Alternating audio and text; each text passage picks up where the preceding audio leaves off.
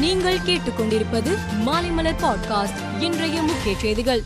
தமிழகத்தில் நடைபெறவுள்ள நாற்பத்தி நான்காவது செஸ் ஒலிம்பியாட் முன்னேற்பாடு பணிகள் குறித்து முதல்வர் மு க ஸ்டாலின் ஆய்வு செய்தார். பின்னர் இது தொடர்பாக தலைமைச் செயலாளர் இறையன்பு விளையாட்டுத்துறை செயலாளர் அபூர்வா உள்ளிட்டோருடன் முதலமைச்சர் மு க ஸ்டாலின் ஆலோசித்தார். ஒலிம்பியா தொடக்க விழா விளம்பரம் வரவேற்பு பாதுகாப்பு உள்ளிட்டவை குறித்து முதல்வர் மு க ஸ்டாலின் ஆலோசனை நடத்தினார். தமிழகத்தில் கொரோனா பரவல் மீண்டும் அதிகரித்து வருவதையொட்டி தமிழக அரசு தடுப்பு நடவடிக்கைகளை தீவிரப்படுத்தியுள்ளது. பொது இடங்களில் கூடும்போது அனைவரும் முகக்கவசம் அணிய வேண்டும் என்று சுகாதாரத்துறை அதிகாரிகள் அறிவுறுத்தியுள்ளனர். இதனை மீறுவோருக்கு ரூபாய் ஐநூறு அபராதம் விதிக்கப்படும் என்று எச்சரிக்கையும் விடுக்கப்பட்டுள்ளது. இதன்படி தமிழகம் முழுவதும் ஒரே நாளில் சுமார் மூன்றாயிரம் பேருக்கு அபராதம் விதிக்கப்பட்டுள்ளதாக அதிகாரிகள் தரப்பில் தெரிவிக்கப்பட்டுள்ளது.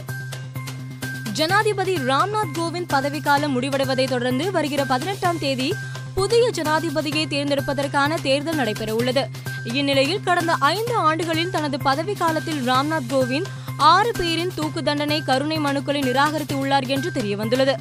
இந்தியா தனது சமையல் எண்ணெய் தேவையில் அறுபது சதவீதத்தை இறக்குமதி செய்து வருகிறது. இந்நிலையில் சர்வதேச சந்தையில் சமையல் எண்ணெய் விலையை பத்து ரூபாய் குறைக்குமாறு கூறினோம்.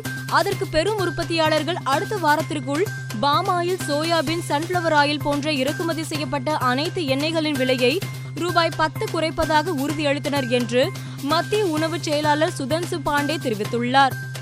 இங்கிலாந்தில் போரிஸ் ஜான்சன் தலைமையிலான பழமைவாத கட்சியின் ஆட்சியில் பல்வேறு குற்றச்சாட்டுகளின் கீழ் மந்திரிகள் ராஜினாமா செய்துள்ளனர். ஏற்கனவே இருவர் ராஜினாமா செய்த நிலையில் இங்கிலாந்து நிதி மந்திரி ரிஷி சுனக் சுகாதாரத்துறை மந்திரி சஜித் ஜாவித் ஆகியோர் தங்கள் பதவியை ராஜினாமா செய்தனர். கிராண்ட்ஸ்லாம் அந்தஸ்து பெற்ற விம்பிள்டன் டென்னிஸ் போட்டி லண்டனில் நடந்து வருகிறது.